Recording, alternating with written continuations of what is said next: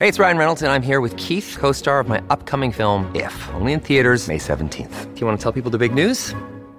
All right, I'll do it. Sign up now and you'll get unlimited for $15 a month and six months of Paramount Plus Essential Plan on us. Mintmobile.com slash switch. Upfront payment of $45 equivalent to $15 per month. Unlimited over 40 gigabytes per month. Face lower speeds. Videos at 480p. Active Mint customers by 531.24 get six months of Paramount Plus Essential Plan. Auto renews after six months. Offer ends May 31st, 2024. Separate Paramount Plus registration required. Terms and conditions apply if rated PG.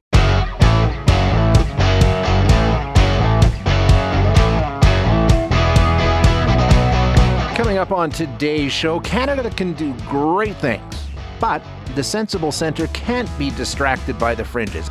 The Liberals launching negotiations to buy F 35 fighter jets, and will the International Space Station survive the war in Ukraine? Dr. Bradley Danielson, he's a scientist headed to the Arctic to study glaciers. This week, a great piece, at least I think it was a great piece, appeared in the Globe and Mail. It was jointly written by Daniel Veniez, who served as a senior advisor to three cabinet ministers in Brian Mulroney's government, and then ran as a Liberal candidate in BC, uh, and Rick Peterson, who ran for the Conservatives twice. So, as you might expect, it's about politics, but it touches on a theme that I like to hammer away on at the, on this show as much as possible. No matter what party you support, I, I firmly believe you're probably going to have more in common with your perceived opponents than you think. Um, we've become extremely partisan and tribal, at least on the surface, but in reality, I don't know if we're really all that way. And that was the point of this piece. So, joining us now to talk more about it, we have Daniel Veniez. Uh, Daniel, thanks so much for your time. I appreciate you joining us today. It's my my great pleasure. It sounds like you should have co-written the piece with us. you know what? I, I just think you know what. At, at, as I was reading, I was like, yes, yes, these guys are absolutely right. You know, um, and first of all, the way you wrote it, tr- tying it to something that I think is readily accessible to so many Canadians, you, you, you make it into an analogy about hockey, which I think is perfect. Uh, uh, well, that was my friend Peterson's idea. We're both old hockey players, and uh, we played at a competitive level. We love the sport. We love our teams. Uh, but I think most of us, and I'm, when I talk about most of us, I think most Canadians are reasonable, uh, well-grounded people. And uh, we've been obviously active in politics. I ran, and I got my my posterior handed to me uh, when after Michael Ignatieff asked me to run. I've always been interested in public policy, and so has and so has Rick. And we've always been interested in service, but our country has always come before our partisan affiliations. And I think most of us, when I say most, again, most Canadians are the same. Mm-hmm. What, what we've had trouble with is, you know, the increasing polarization, and we're worried about it on the left and the right. You know, oh, on the left, uh, on the left, you know, uh, you've got people who believe that we should be banning cutting trees and therefore gutting the forest industry and shutting down the oil industry in its entirety, no pipelines, and you know who, who put identity politics above all else, and that business is bad. Uh, on on the on the right, and I'm talking about the extremes here. You know, the conspiracy theories and the QAnon cranks and the racism and anti-Semitism that you see, the you know anti-gay, anti-abortion stuff, the social conservatism. All government is bad. Uh, you know, I, I don't believe, and I think the, the the data shows that most of us are simply not on either pole. Uh, we're kind of in in the mm-hmm. middle, and uh, you know we we you know believe in smart spending. We believe in free enterprise, but with guardrails. Uh, we believe in collective responsibility, and uh, we believe in as a society uh, government's role of helping those who don't who aren't able to help themselves and who need a lift. We believe in a strong military. We think that uh, uh, there should be a balanced policy towards climate, but not one that guts entire industries and turns, for example, Alberta into a global pariah, for goodness sakes. Uh, we believe in the rule of law and fairness and e- equal opportunity, but not survival is, uh, of the fittest, which is more akin to the culture of our friends and families uh, uh, south of the border. That's just not us. And I don't think that uh, there's a voice. There used to be, but the voice of the sensible center, the people in the middle, uh, is being lost in the in the white noise and toxicity of our current politics, which is also amped up by social media and amplified in a way that we've never seen before. And we're kind of hoping that we could kind of tone it down and bring the discussion back to areas where we believe we have an awful lot in common, and there's more than uh, more that unites us and divides us. I agree with you, and I think you're right. I think the vast majority of Canadians recognize that, yeah, there is more that unites us than divides us. But I think a lot of us, the perception of the environment, and I don't know if it's social media, I don't know what it is, but I think a lot of us have the perception that it's not that way. That if you're someone who isn't yelling and screaming about this or that, or on the polar opposites, as you said, you're you're you're the outlier because it seems like it is that divided. Do you agree? I look, I agree completely, and it's what what it's what worries me and worries Rick, uh, worries a lot of us, I think, and I think that uh, unless it's checked by people like you, frankly, uh, and us, and uh, unless we make our voices heard, we're in danger of this culture, this political culture, being entrenched uh, because I think it's artificial uh, you know, I, I think some politicians and political strategists do this, engage in wedge politics, divisive politics, yeah. in, in order to snatch up every possible vote they can. Their job is to is to divide and conquer, literally in electoral terms. And that means doing what is necessary to capture your vote. And if it means uh, generating uh, anger so that someone will vote for you and against someone else, that's what we'll do. And it creates it creates a polarization that uh, and a tribalism. The word that you've used is exactly right. That is almost immovable, and that worries the hell out of us when we take a look at the politicians, and I and I, I, heap a great deal of blame on the politicians who who pander to this kind of politicking. I think it's it's base, it's elementary. Is the reason because it's a motivated i mean like you say when you've got somebody who's angry they're far more motivated and they're far more likely to be a strident supporter and actually go out to the polls i mean those votes I mean, all voters are the same, but are those votes a little less equal and a little little better if you're a politician to have that kind of person in your base? It's it's all it's all about vote counting, Shay. Right. So uh, the idea, if you if you enter politics, you know, I ran for office and I've been involved um, uh, it's all about trying to find, identify, uh, and this in this age of micro targeting, you could it's practically a science now. You know where the votes are, you know what messages to convey to get them, or to prevent them from voting for the other guy, and that's the name of the game. So uh, you know, it's not about appealing to our better instincts. It's not about no. you know trying to empower your better angels. It's literally about uh, uh, scratching the ugly underbelly to get every single possible vote. So uh, I, I think the incentives are there, and it becomes a self-perpetuating cycle.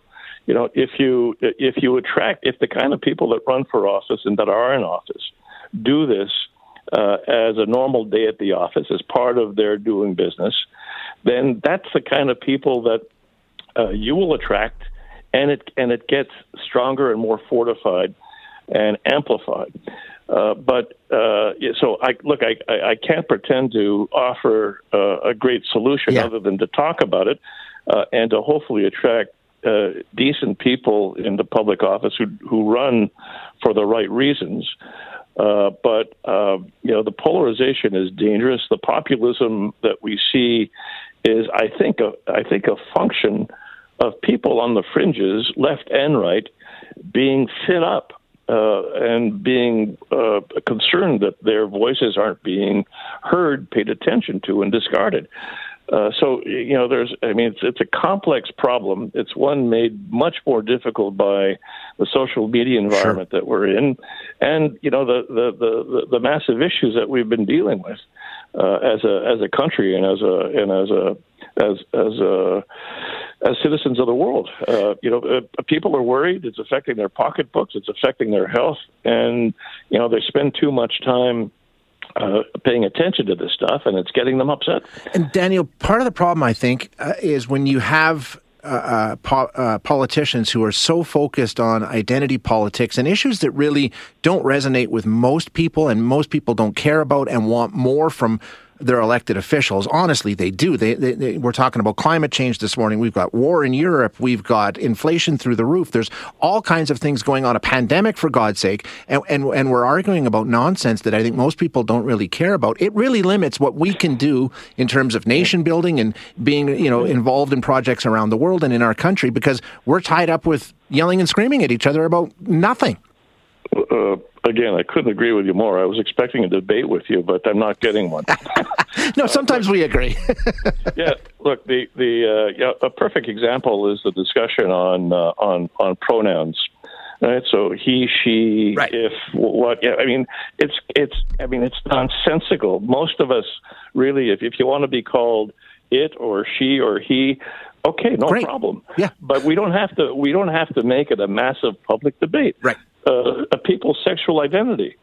Frankly, from my point of view, eh, God bless you. Who cares? Exactly. You can be whatever you want to be and sleep with whoever you want to sleep with and love whoever you want to love. But you know, my kids uh, and most of us have far more significant issues to deal with that require a lot of attention and serious thought and debate and action.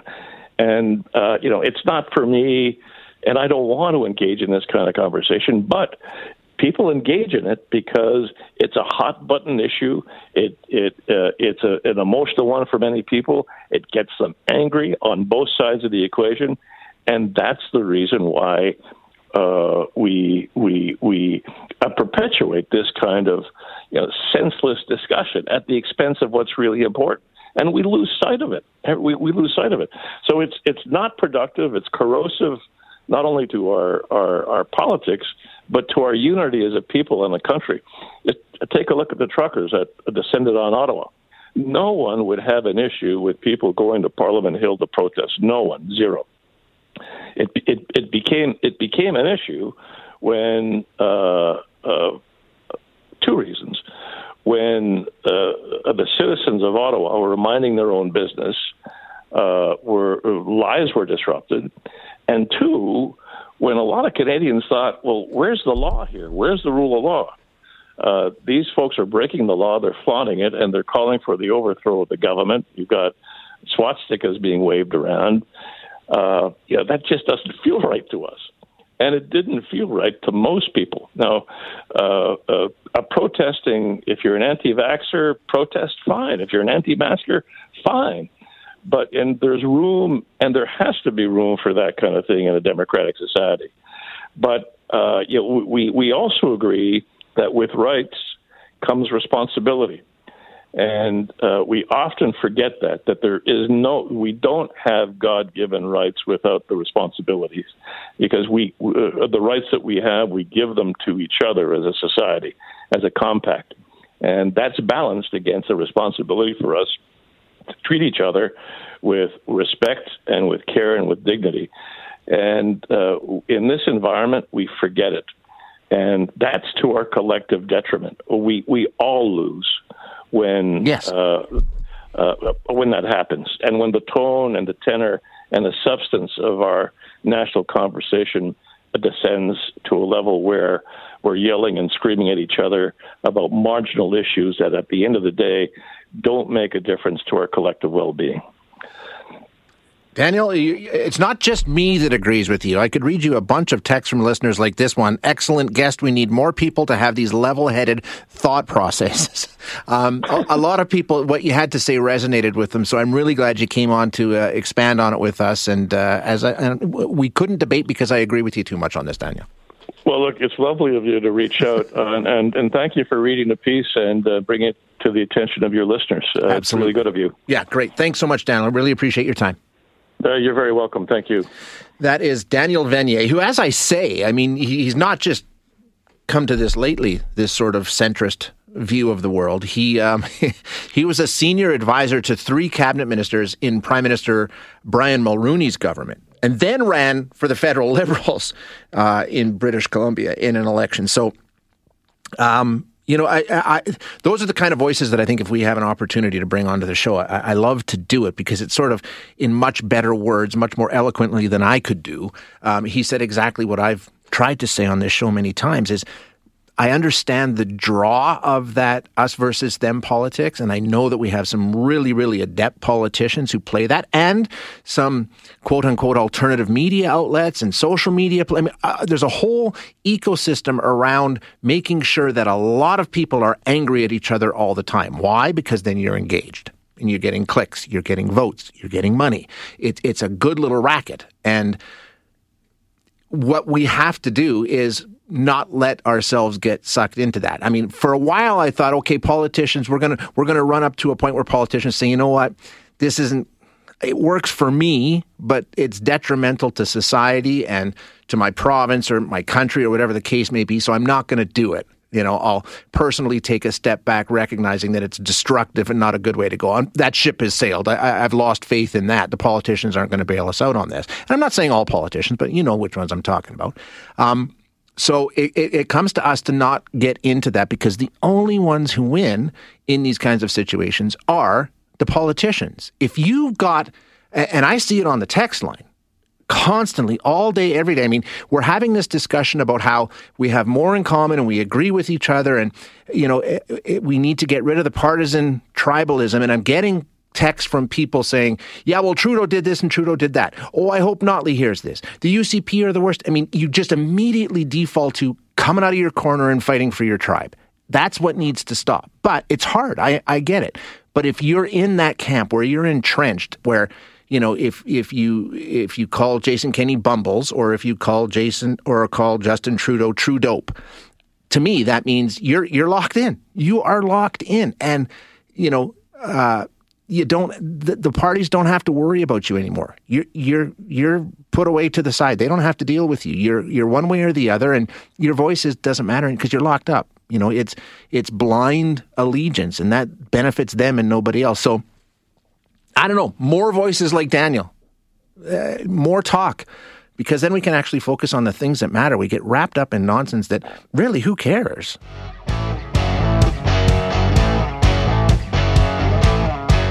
Laurie Hawn reached out to me yesterday. A lot of you know Laurie in this part of the world. Laurie was uh, uh, conservative MP for a number of years.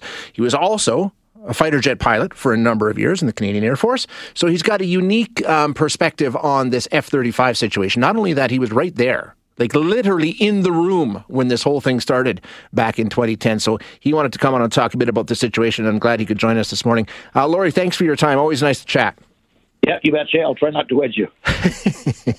yeah, no, you're not one of the wedge guys. You've always been pretty good that way. Um, let's get into this discussion here because some of the things that were talked about yesterday. Let's go back to the beginning because literally you were there. You were parliamentary secretary to Peter MacKay. I mean, so you were probably in the room when all these discussions happened. So take us back to 2010 and how this whole thing got started.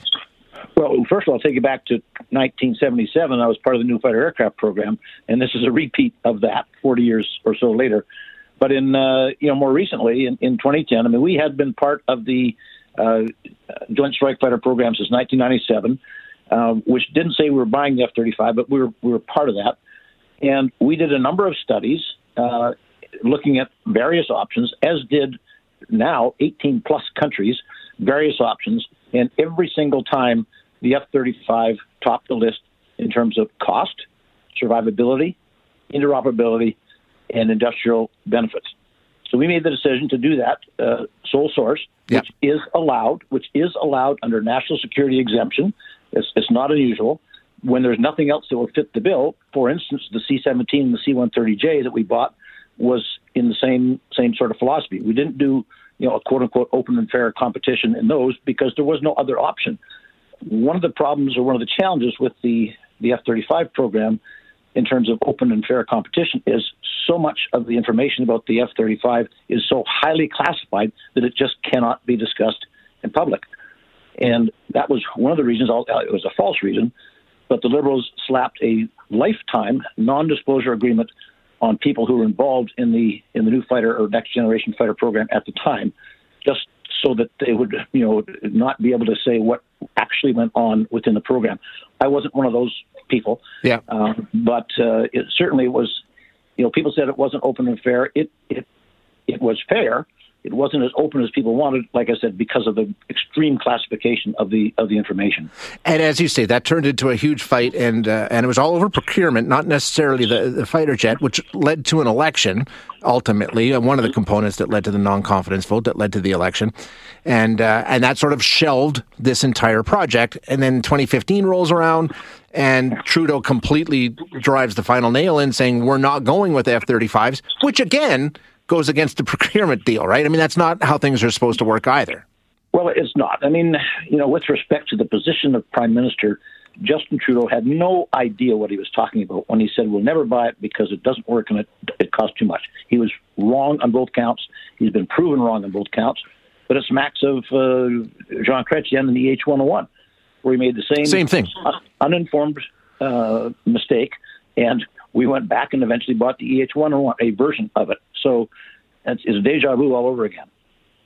So yeah, okay. So now we've got both parties with you know all kinds of issues, controversies, elections, blah blah blah, the whole thing pushing us back many years. Now we get to the point where we are now with the plane, and I know we had some callers yesterday talking about you know just the cost of a, a helmet for these fighter pilots is going to be five million dollars, and you're saying no, no, no. We've got some pretty bad information. These planes are not that expensive to operate, right? We will buy the airplane for the exact same price the United States Air Force gets it, and that's the provision under the memorandum of understanding. And by the way, the helmet doesn't cost five million; it's about four hundred thousand, which is which is pretty damn expensive. It is not five million. So when we talk about the cost of operating these planes, uh, you know, people are saying it's going to be astronomical. Is it as bad? I mean, is, is it going to be a, something that uh, we need to be more aware of? Is, or are we going in blindly here? No, uh, not at all. Uh, in fact, is, this is not new money. The acquisition, that's new money. Yeah. But the sustainment, you know, we're sustaining the F 18 fleet now. We'll sustain the F 35 fleet tomorrow. You know, fuel today is, is fuel tomorrow. Pilots today are pilots tomorrow.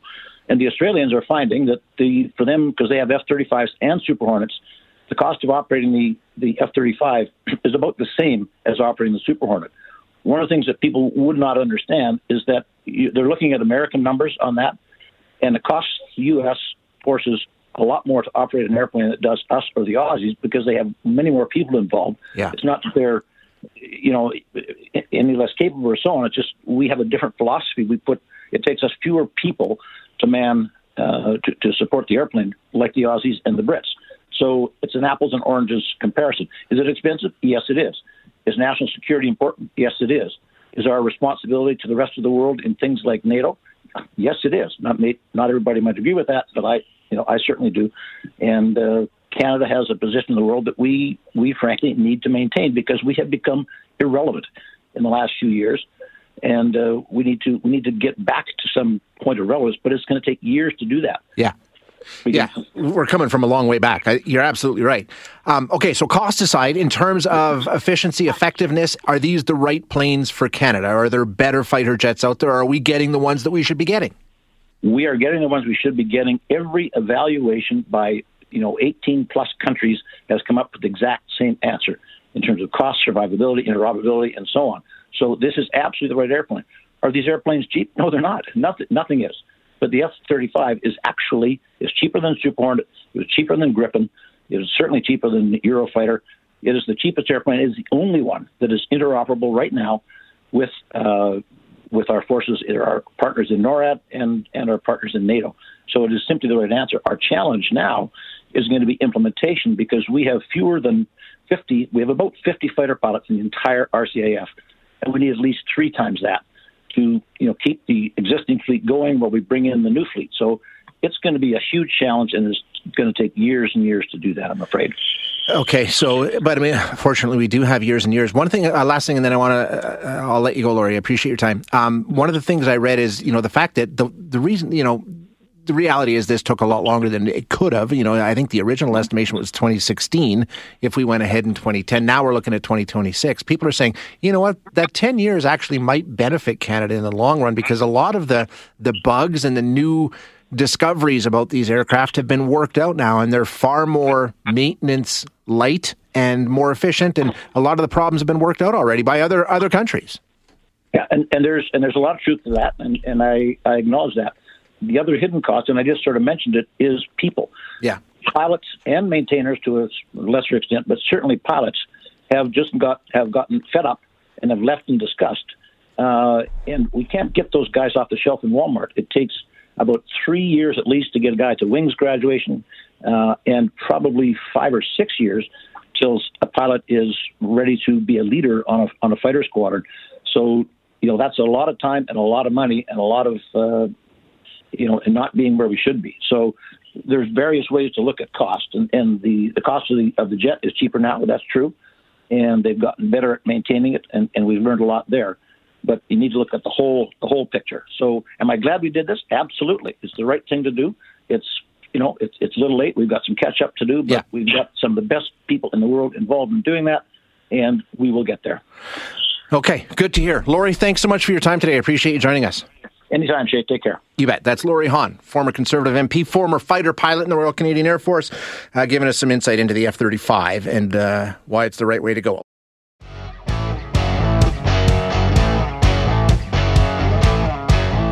Soyuz MS-19 under the command of Anton Shkaplerov back on Earth, along with Mark Vande Hei and uh, Pyotr Dubrov. A nominal entry, a perfect landing, a bullseye touchdown. An American astronaut and two Russian cosmonauts safely back on Earth this morning. Uh, they spent a year on the International Space Station. That was uh, the sound of them landing today. The Americans set an American record 355 days aboard the space station couple of days short of a full year. Now, it's a good thing they're back. Um, you might remember a few weeks ago we talked about the International Space Station and the fact that its future is a little bit murky in light of the conflict in Ukraine. Um, a Twitter war has erupted uh, between a former American astronaut and the head of the Russian Space Agency. Threats went back and forth. Will things stay in orbit? Will the Russians pull out? It, was, it got nasty. It really, really did. So, where are we now? What does the future of the International Space Station look like? We're going to chat with Dr. Aaron Boley now, who holds the Canada Research Chair in Planetary Astronomy, teaches at the University of British Columbia, and uh, is a co director of the Outer Space Institute. Um, Dr. Boley, thanks so much for your time. I appreciate you joining us today. My pleasure. So, um, this month, you know, as the war rages on in Ukraine, we've got Russian cosmonauts up on the space station. Three of them just arrived. Um, right. Things seem to be going well at this point, right? Free from politics, or it, maybe even the Russians making a statement about support for Ukraine, right? Well, so the International Space Station, just space in general, has been uh, a very complex domain for nations to operate in, and it has been an area that has demanded cooperation. And every time we've seen some type of veer off course, uh, we've been brought back to the reality of having to cooperate in space. And so the ISS is a symbol of that cooperation. Uh, and you know, things have been really bad uh, as of late, and they've been bad in the past as well. But cooperation in space has remained, and so we, you know, we can be hopeful that that's going to continue. And in some cases, we need to ensure it does because it, it is a place uh, where uh, we can, uh, as humanity, uh, have peaceful cooperation. Yeah, and that's a great point, and that's sort of the essence of the International Space Station, right? That's sort of its its yeah. its mission. That's where it came about is international cooperation and peace. I mean, we have the ISS is a fantastic science laboratory, no uh, question about it, and there are amazing things that are being done uh, in that environment. Um, but when it was um, conceived as the ISS, uh, it it really uh, took on the principal mission of being um, a vessel for cooperation. It was uh, at the fall of the Soviet Union, and you know, uh, the uh, West was really worried about uh, what the particularly the, the Russian state would do with all of this technology uh, and proliferate it to uh, states that were adversarial to the West. And so there was this cooperation that formed uh, from that point of view. And it was also the case that the West really needed uh, the Soviet technology because at the time, it really was the Soviets who had the most experience operating uh, in space for long duration space flights. They're the ones who had the space stations already uh, and they had the experience of building modular space stations from Mir. And you know, so from its inception, Russia was important, and throughout its lifetime, uh, keeping this thing going right. has also Russia's played an integral role in that as well. So it was designed with this cooperation in mind, where the different states brought uh, kind of different components to uh, what becomes the whole. And so the ISS does not function without the cooperation of the other states. Exactly, yeah, and I mean Russia's talked about, yeah, they they're they're sort of responsible for maintaining orbit, and that was one of the That's threats right. that they made. Um, but quietly last week they went and gave it the push that it needed, right? Yeah, so there, I mean, there's going to be a lot of politics that happens on the ground. Yeah. Uh, uh, but, you know, when it comes to it, there's so much investment, there's so much mutual interest in seeing the ISS succeed and seeing cooperation in space be maintained um, that, yes, we're going to have these tweets and we're going to have some um, horrible videos that are, that are created. But in the end, the ISS is going to get boosted. Uh, a U.S. astronaut is going to go to um, is going to return with cosmonauts, and and we're seeing that continue. And so there is a very good reason for hope in that sense because we have to maintain space for peaceful purposes. Um, I, I really need to press that point because if we have our conflicts extend into space, that's going to create tremendous difficulties on Earth because of our reliance on space assets. How concerned are you? And I think, you know, people in the scientific community and, and people like me who are just interested observers agree with you 100%. How concerned are you, though, that politicians may recognize that this is something they can use, uh, for lack of a better term, as a negotiating tool, something they can use to put pressure on one side or the other? The Russians saying, we won't support this anymore. And, you know, I mean, Yeah. those kinds of things. Can it become political that way? Well, th- there's always been that tension. There's always that danger. Um, and you know, the past doesn't tell us what ex- exactly is you know going to happen in the future. Yeah. Um, but we can look in the past and see that we've seen this type of behavior uh, before, and and you know different contexts, but uh, very similar type uh, of situation. So the the famous handshake, um, uh, which ended the the space race, so to speak, uh, between the Apollo astronauts and the Soyuz astronauts, uh, cosmonauts. Uh, that took place in 1975, just after uh, I, I think I have the timing right, just after the fall of Saigon, and that whole process was developed during the Vietnam War. Uh, so very high tensions. Um, there, uh, in the late 50s to early 60s, um, the U.S. and the, the Soviet Union were uh, detonating nuclear bombs in space uh, to see if they could do things like deny um, access to space to one another, to see what uh, just would happen if you could intercept ballistic missiles that way. Um, but the the consequences of doing so were immediately recognized because they created um, problems for power grids on Earth. Uh, as one example, they also knocked out some satellites they didn't mean to touch at all. And so they quickly came together and formed the Limited Test Ban Treaty uh, for prohibiting uh, nuclear weapon tests, and the place ultimately leading to the Outer Space Treaty, uh, which prevents the placement of uh, nuclear weapons and weapons of mass destruction in outer space. So during the, the height of the Cold War and during very intense periods of conflict in the past, we have seen space always be a unifying um, uh, regime for uh, very adversarial countries. And, and we can hope that that's going to continue. So, yes, politicians will Yeah. um, use this, you know, to try to move their political needle in the way that they they think is the most advantageous way. But there's a harsh reality operating in space, and that harsh reality, I think, grounds us so far, and Yeah. will continue to do so for the foreseeable future. and has kept it apolitical to this point, which uh, is for the benefit of all of us. Uh, Doctor, thank you so much for your time. Really interesting conversation. Thank you. You're, you're quite welcome. Thank you for having me. That's Dr. Aaron Boley, who is the Canada Research Chair in Planetary Astronomy and a teacher at University of British Columbia and co-director of the Outer Space Institute. And as I said, um, you know, an American astronaut and two Russian cosmonauts safely back on Earth today. Um, so they were flown to Kazakhstan on a Soyuz Russian rocket. um, or space capsule, I guess in this case. So um, it's still working. And you know, when we talked about this a few weeks ago, the discussion was in order for the uh, ISS to maintain its orbit, it, re- it, required Russian rockets to go up and, and give it a little nudge. And that was one of the threats that was made by the head of the Russian Space Agency. We're not going to do that anymore. Well, lo and behold, last week, quietly, they went up and did what they always do. So to this point, to this point, the International Space Station appears to be remaining apolitical and above, literally above, what's going on down on Earth. And a lot of concern in the community that it stays that way.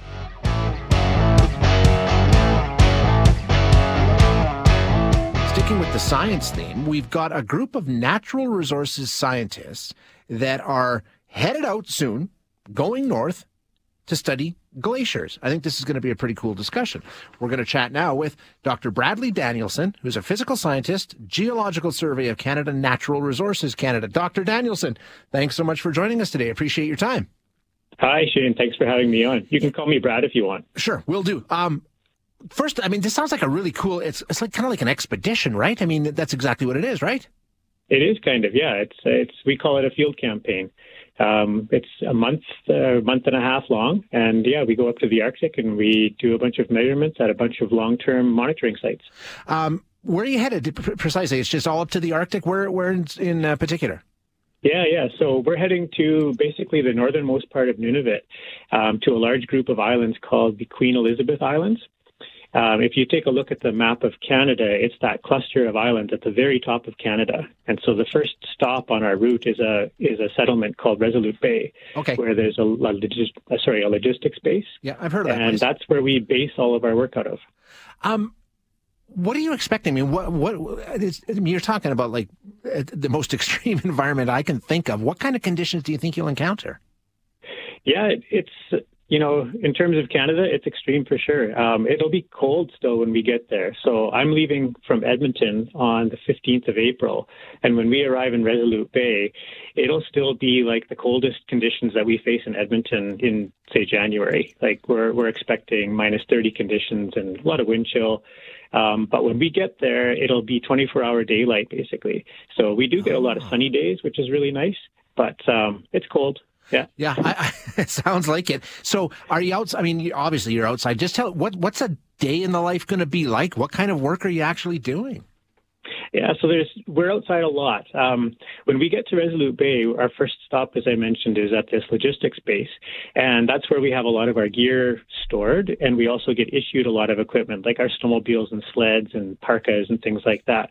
So we prep all of our gear there, and then once the weather's good enough to fly to each of our measurement sites, we get on a small twin otter aircraft with skis on it, and we fly off you know, several hundred kilometers to a work site. We land on the glacier on on this airplane with skis on it. Um, we get out. The pilot and co-pilot help us unload all of our gear, and then they take off and go back to Resolute, and then we set up camp. Okay. So we set up camp on the ice cap, and um, we're there on our own for between three and five days at most places. Uh, at our largest site, we're there for about 10 days. And yeah, we live in tents, we snowmobile around, and we, we measure the glaciers. You live in tents? Yeah. Seriously? Yeah. yeah. Have you done this before? Oh yeah, I've done this many, many times. What's that like? Yeah. Um, you, you definitely got to get used to winter camping conditions. So having good gear is essential. Yeah. Um, having obviously a good sleeping bag, good sleeping sleeping mats, um, really high quality tents that can withstand storms because we do we do experience some pretty big storms and really serious winds at times. Um, yeah, it's something to get used to for sure. But if you've done any camping, it's just kind of ratchet that up a notch.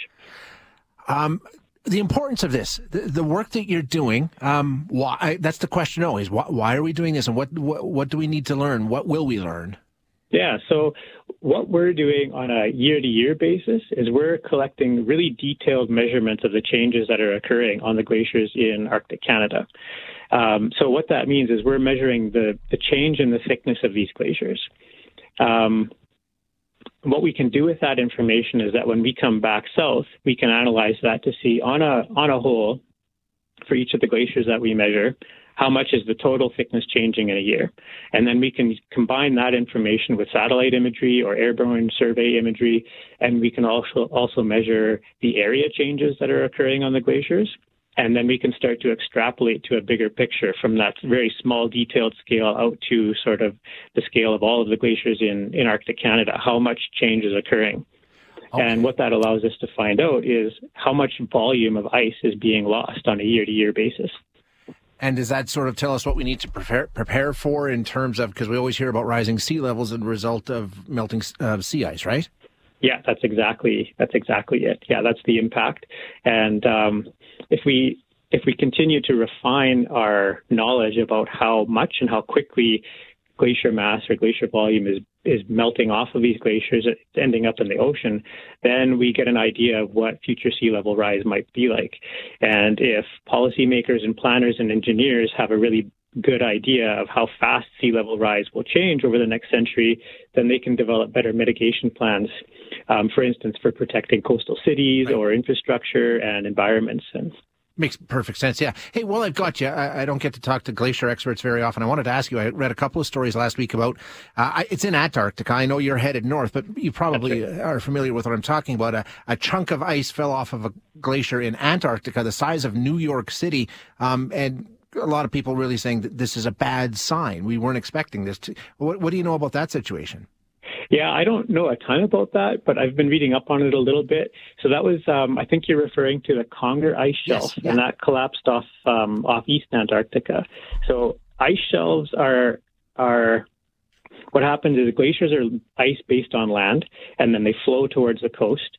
And when that ice flows off the edge of the land and into the ocean, it kind of partly floats and it pushes out into the ocean, and then that forms an ice shelf. So it's basically floating ice at that point. Okay. Um, and what's happening in Antarctica right now is, especially in West Antarctica, um, there's over the years there's been multiple of those ice shelves that are breaking apart and collapsing, and I think this is one of the few instances where that's happened in East Antarctica, and it's kind of a sign that thing, the stability of these ice shelves are changing. Gotcha. Okay. Uh, a bunch of listeners, and it's a great question that I didn't think of. Are there polar bears where you're going, Doc? Yeah, there are. Yeah. So what do you do about that? um, you know, when when I go up there in the spring, this time of year, we rarely actually see polar bears. Occasionally, we see tracks, but we rarely see the bears, and that's because this time of year they're out on the sea ice hunting seals, and that's where that's where they need to be for their survival. So we don't have very many encounters with them. Well, that's good. That's good to hear. Yeah. uh, enjoy it, I guess, is the right thing to say. Stay safe, stay warm, and um, we'll talk to you when you get back, perhaps. All right. Thank you. Thanks, Doc. Appreciate your time. Bye. That's Dr. Bradley Danielson, who is a uh, researcher headed up to the Arctic to study glaciers. He's a physical scientist with the Geological Survey of Canada Natural Resources Canada. Thanks for listening today. To hear any of our other interviews, you can find them wherever you find your favorite podcasts. And if you like what you hear, don't forget to rate and review us.